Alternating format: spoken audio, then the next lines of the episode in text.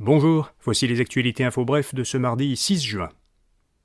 Le gouvernement du Québec s'attend au pire cet été en ce qui concerne les feux de forêt.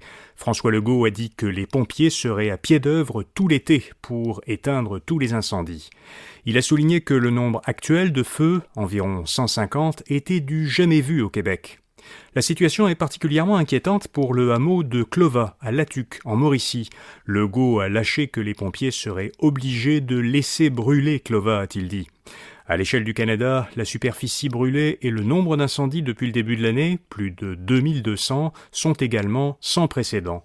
Le Québec est actuellement la province la plus touchée. Bernard Drinville veut revoir l'enseignement du français à l'école. Le ministre de l'Éducation a présenté son plan pour améliorer les compétences en français des élèves du primaire et du secondaire. Le gouvernement consultera des experts et des acteurs du réseau scolaire afin de réviser les programmes de lecture, écriture et communication orale. Québec ajoutera des conseillers pédagogiques pour accompagner les enseignants. Le ministre propose aussi d'introduire des exercices quotidiens d'écriture, de demander aux enseignants des autres matières de porter attention aux fautes de français et de faire une plus grande place à la culture québécoise dans l'enseignement du français. Émilise Lessart-Terrien veut devenir co-porte-parole de Québec solidaire. L'ancienne députée de Rouen-Noranda-Témiscamingue a annoncé sa candidature pour succéder à la co-porte-parole solidaire Manon Massé, qui quittera ses fonctions en novembre. Les Sartériens croient qu'une porte-parole qui vient des régions permettrait à l'ensemble des Québécois de se reconnaître davantage dans le projet solidaire.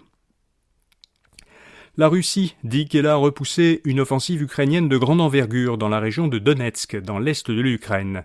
Moscou soutient que les Russes auraient infligé des pertes importantes aux troupes ukrainiennes. Mais sur Twitter, un conseiller du président ukrainien s'est moqué de cette affirmation. Il a écrit que les Russes avaient repoussé une offensive globale qui n'existe pas encore, puisque l'Ukraine dit qu'elle n'a pas débuté sa contre-offensive. De son côté, l'Ukraine dit que ses troupes ont remporté des succès en direction de Bakhmut, également dans la région de Donetsk.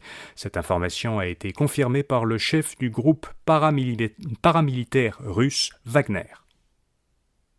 Et puis le gouvernement du Québec versera 15 millions de dollars à l'organisme Innocentre afin qu'il offre des services conseils à plus de 400 entreprises de transformation alimentaire pour leur permettre d'augmenter leur productivité et leur éco-responsabilité.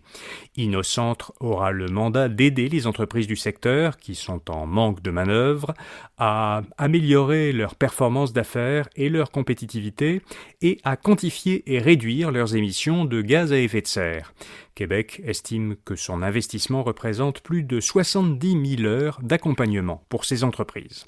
Voilà, vous savez l'essentiel. À demain matin pour d'autres actualités info bref. Bonne journée.